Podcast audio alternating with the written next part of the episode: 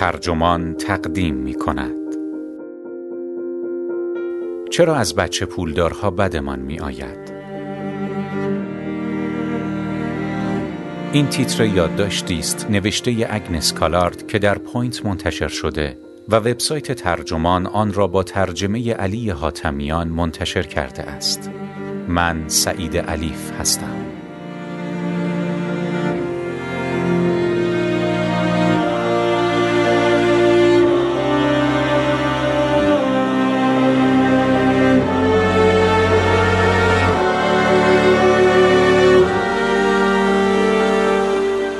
چرا از بچه پولدارهای ناس پرورده بدمان می آید؟ چرا حتی وقتی آرزوی پولدار شدن می کنیم همیشه به خودمان وعده می دهیم که پولدارهایی خواهیم شد که شبیه این بچه پولدارها نخواهند بود؟ در مقابل به همان اندازه که از پولدارها بدمان می آید نگاه مثبتی هم به فرودستان داریم.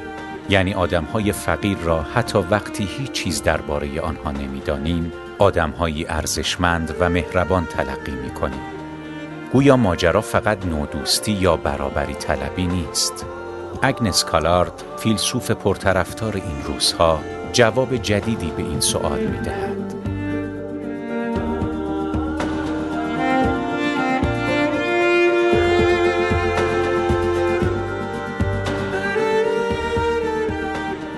بروس مکینتاش در مقاله‌ای در سال 1989 که در مجله Pediatrics منتشر شد، اصطلاح سندروم کودکان لوس را معرفی کرد تا کلمه ای ظاهرا توهینآمیز را به اصطلاحی فنی در علم پزشکی بدل کند. به نوشته او، ناتوانی در آموزش حد و مرزهای مربوط به هر سن به بچه های در حال بزرگ شدن، فرزندی خودمحور و نابالغ به بار خواهد آورد که در به تأخیر انداختن حس رضایت آنی یا تحمل دست نیافتن به این حس ناتوان است. چون این کودکی همه خواسته های خود را به مسابه نیاز تلقی می کند و به عدم تأمین این نیازها با خشم و پرخاشگری واکنش نشان می دهد. به گفته مکینتاش مشکلاتی همچون جدایی، اختلافات خانوادگی و اختلالات روانی در خصوص کودک یا والدین احتمال بروز چنین رفتاری را بیشتر می کند. به علاوه تحقیقات بعدی نشان دادند که بر اساس گزارش والدین یا مشاهدات بالینی مشکلات رفتاری و احساسی با کودکان مبتلا به سرطان با معیارهای مکینتاش تطابق زیادی دارند. با گذشت سی سال می توان با اندکی انصاف اعتراف کرد که پروژه مکینتاش برای اصلاح استفاده عمومی از این واژه با شکست مواجه شده. و ما امروز واجه همچون لوس و ناسپرورده را نه با سرطان، بیماری روانی یا طلاق بلکه با مفهوم ثروتمندی درک می کنیم. با آنکه مقاله مکینتاش درباره کودکان و خردسالان نوشته شده بود بیمیلی برای استفاده از این عنوان برای کودکان کم سن و سال که هنوز زمان کافی برای اصلاح دارند تمایل به سرزنش را به جای تشخیص درمانی در ما نشان می دهد. ذهن ما در کاربرد این اصطلاح به چنین مواردی جلب می شود. نوجوانی که با اتومبیل اسپورت پدر و مادرش تصادف می کند و برای این کار خودروی دیگری جایزه می گیرد. زندگی پرزرق و برق کودکان خانواده های ثروتمند و والدینی که برای پذیرش فرزندان کمتوان خود در دانشگاه به مسئولان رشوه می دهند. ما از لوس و ناس پرورده نه به عنوان اصطلاحاتی در روان پزشکی بلکه به عنوان دشنام به کسانی استفاده می کنیم که شخصیت آنها در میان چنین مزایایی نابود شده است. مقصود واقعی ما کسانی هستند که می توان نقش ثروت را در احساس شایستگی خاص آنها به خوبی تشخیص داد. بنابراین به نظر می رسد که نظریه پردازی درباره ناس پروردگی بیش از پزشک کودکان نیازمند متخصص اخلاق است. در تصور ما نقطه مقابل ثروتمندی و ریخت و پاش فقر، ستمدیدگی و فرسودگی است. برتران راسل این مسئله را طرح کرده است که ما چون این افراد زیر پا افتاده ای را به طور ویژه افرادی خوب می‌دانیم. داوری غریبی که راسل آن را فضیلت ممتاز فرودستی می نامد. او می‌گوید اگر تغذیه نامناسب، تحصیلات اندک، کمبود هوا و نور خورشید، شرایط مسکن ناسالم و فرسودگی شغلی بتواند افراد بهتری را در مقایسه با تغذیه مناسب، هوای پاک، شرایط اسکان و آموزش کافی و میزان معقول فراغت تولید کند، اهمیت بازسازی اقتصادی یک سر فرو خواهد ریخت. و ما می توانیم شادمان باشیم که چنین درصد عظیمی از مردم شرایط مورد نیاز برای کسب فضائل را در اختیار دارند. اما به همین اندازه که این استدلال آشکار است بسیاری از روشنفکران سوسیالیست و کمونیست مدعای مهربانی بیشتر پرولتاریا طبقه کارگر نسبت به دیگران را امری الزامی می دانند. در حالی که همزمان به تمایل خود برای از میان برداشتن شرایطی که به نظرشان تنها شیوه ساختن آدمهای نیکو سیرت است معترف هستند. توصیف راسل در این متن همچون همیشه درخشان و جذاب است اما زمانی که سخن به حل این معما می رسد ناکامی خود را نشان می دهد. پیشنهاد سردستی راسل این است که فضیلتمندی فرودستانه ممکن است ابزاری برای توجیه ظلم و ستم باشد. اما این داوری که انتصاب فضائل به نابرابری اقتصادی در واقع افراد هوادار این تحلیل را به جدیترین حامیان همین نابرابری تبدیل خواهد کرد صرف نظر از هر دیدگاهی که درباره روشنفکران سوسیالیست و کمونیست داشته باشیم نادرست به نظر می رسد.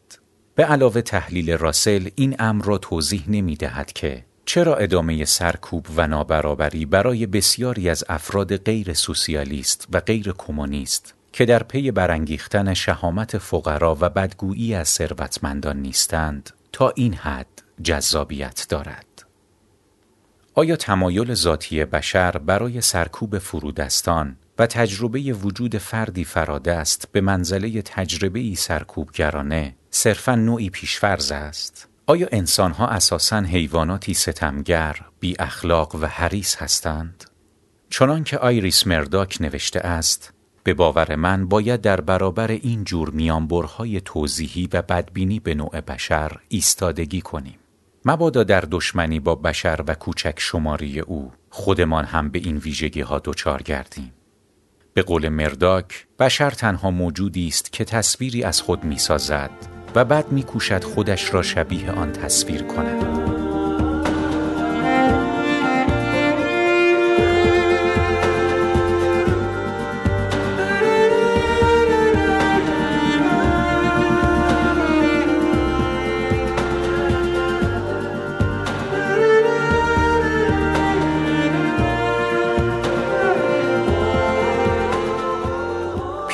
جایگزین من نه تصویری تازه بلکه فرمولی است که آن را معادله هنجاری می‌خوانم فرض کنید که چندین سال در آپارتمانی سکونت دارید و همیشه حدود پنج دقیقه وقت صرف پیدا کردن پارکینگ در مقابل خانه کرده اید. اگر یک روز تمام جاهای پارک خود رو پر شده باشد و 20 دقیقه برای پارک آن زمان صرف کنید، احتمالاً احساس خوشایندی نخواهید داشت. چرا که عادتها سبب تولید انتظارات هنجاری می شوند. درست همان گونه که ناس پرورده بار آوردن کودک لوس در طول سالیان به او می آموزد که نیازهایش باید فوراً برآورده شوند سالها تجربه پارک کردن مقابل خانه هم به شما آموخته که باید نیاز به پارک خودروی خود را ظرف پنج دقیقه برآورده سازید حالا بیایید چند همسایه را به این آزمون بیافزاییم مرد پولداری که خارج از آپارتمان خود جای پارکی مشخص و اختصاصی دارد و مرد فقیری که چنین جایگاه ثابتی ندارد و باید بیرون از محوطه خانه زمانی نسبتا طولانی را صرف یافتن محلی برای پارک کند. اگر مرد پولدار به خانه بیاید و از اینکه کسی برای چند لحظه پارکینگش را اشغال کرده عصبانی شود شما میل دارید که این رفتار را واکنشی خودپسندانه و ناشی از نازپروردگی بدانید حالان که در مقابل گرفتاری مرد فقیر برای یافتن جای پارک احساس همدلی و شاید اندکی گناهکاری خواهید کرد. واکنش شما به این دو فرد با این حقیقت توضیح داده می شود که خودتان برای پیدا کردن جای پارک در طول پنج دقیقه ارزشی تعیین کرده اید. شما از این معادله هنجاری استفاده می کنید تا نتیجه بگیرید که هر کس به دنبال پارک خودروی خود در کمتر از پنج دقیقه است در واقع در پی کمتر هزینه دادن است حالان که انتظار بیشتر از این زمان را به عنوان چیزی نادرست و نوعی اجبار برای بیشتر هزینه دادن می دانید. از این رو اگر مرد پولدار برای تمایل نامطلوب خود یعنی کمتر هزینه دادن برای به دست آوردن جای پارک تنبیه شود و کسی جایگاه او را اشغال کند شما لذت خواهید برد. و اگر مرد فقیر همین جای پارک را اشغال کرده باشد لذت شما حتی بیشتر هم می شود. هیچ یک از این رویدادها مستقیما به شما سود یا زیانی نمی رسانند. اما ظاهرا معادله هنجاری را تایید می کنند. اینکه اگر مرد پولدار برای هزینه کمتری که می‌دهد تنبیه شود و هزینه بیشتری که مرد فقیر می‌دهد با پاداش جبران گردد آنگاه بهای واقعی پارک خودرو همان پنج دقیقه خواهد بود. اگر این تحلیل را پذیرفتنی نمی‌دانید به این فکر کنید که چرا توزیع نابرابر جای پارک میان شما مرد پولدار و مرد فقیر سبب می شود بخواهید برای جبران این نابرابری کاری کنید؟ ظاهرا در نهایت تصادفی کردن این فرایند راهی برای دستیابی به توزیع عادلانه است. ممکن است در پاسخ بگویید که منابعی همچون محل پارک باید بر اساس دلایل توزیع شوند. اما چه نوع دلایلی؟ من به اندازه کافی به شما اطلاعات نداده ام که توزیع دیگری را کارآمدتر بدانید. بنابراین نظر شما در اینجا نه عملگرا بلکه اخلاقی است. واقعا از نابرابری در چه چیزی عصبانی هستید؟ این واقعیت که برای جای پارک باید گونه ای هزینه کردن در کار باشد؟ این همان معادله هنجاری است. ما به این باور متعهد هستیم که همواره باید هزینه یا گونه ای بها در کار باشد. بهایی معین، ثابت و مربوط به شیوه واقعی اداره جهان. به این ترتیب تقاضای ناسپروردگان برای کسب رضایت بدون پرداخت بهای آن تهدیدی برای این تعهد قلمداد می شود. زمانی که کودک طلاق یا مبتلا به سرطان را در نظر می آوریم، رنج آنها را در معادله هنجاری به صورت نوعی پرداخت محاسبه می کنیم و این مسئله خشم ما را برمیانگیزد. اما هنگامی که کودکی ثروتمند و نازپرورده صرفاً با پارتی بازی وارد دانشگاه می شود، معنای این کار را هدر دادن منابع و فرصتهای آموزشی و نوعی بیحرمتی مستقیم به معادله هنجاری می دانیم. در واقع منابع، فرصتها و ظرفیتهای بالقوه جایگاه کالاهای آتی هستند و بناست برای ما هزینه ای داشته باشند. حالان که ناسپروردگی موجب قفلت از این تعهدات هنجاری می شود. بلوغ به معنای پذیرش تدریجی شکافی است میان خواست و رضایت شکافی که هر دم ژرفتر می شود و پر کردن این شکاف نیازمند تلاش بیشتر و بیشتر است و آموختن اینکه این فرصتها و منابع چگونه کار می کنند. هنگامی که والدین در آموزش حد و مرزهای مربوط به هر سن به بچه های در حال بزرگ شدن کامیاب می شوند، معمولا نه تنها خواسته های کودک را در اختیار او قرار نمی دهند. بلکه او را به پرداختن هزینه آن یعنی به دست آوردن آن خواسته وادار می کنند. آموزش معادله هنجاری به کودک نیازمند مفهوم پرداخت هزینه در اوست. به این ترتیب جای شگفتی نیست که این کودکان پس از بلوغ برای یادآوری اهمیت این معادله به دیگران به خوبی تربیت شده اند. بر این اساس فشار برای پایین کشیدن ثروتمندان و بالا بردن فقرا نه از روی خودخواهی کین جویانه است و نه پیامده از خودگذشتگی برابری خواهانه بلکه برآمده از میلی غریزی در ماست برای حفاظت از وضعیت موجود در معادله هنجاری. نظم هنجارینی که این معادله ها بر جهان نقش کرده اند برای اغلب افراد ارزشمندتر از هر نوع تلاش محدود برای پیگیری منافع شخصی است. این نشانه ای از پختگی و بلوغ است که فرد نه تنها در پی خوشبختی باشد بلکه آن را به دست آورد و هزینه اش را بپردازد. دریابد که در کنار نیازهای زیستی نیازهای هنجاری دارد. کسب رضایت در نظم جهان جای گرفته است و بینظمی در این جهان را باید به عنوان مانعی برای زیستن کنار زد.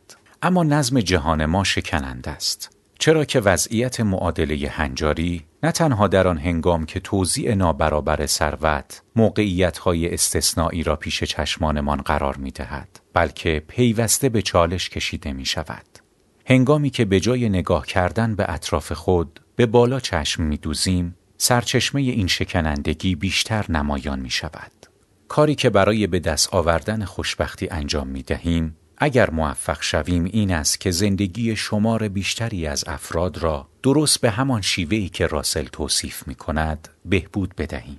آموزش بهتر، هوای پاکتر و نور خورشید بیشتر، شرایط مسکن سالمتر، مدت زمان معقولتری برای اوقات فراغت و غیره. از دوران هزی و تاکنون چون این تغییراتی در معادله هنجاری سبب شده تا نسلهای جوانتر در نگاه نسلهای پیشین ناز پرورده به نظر برسند.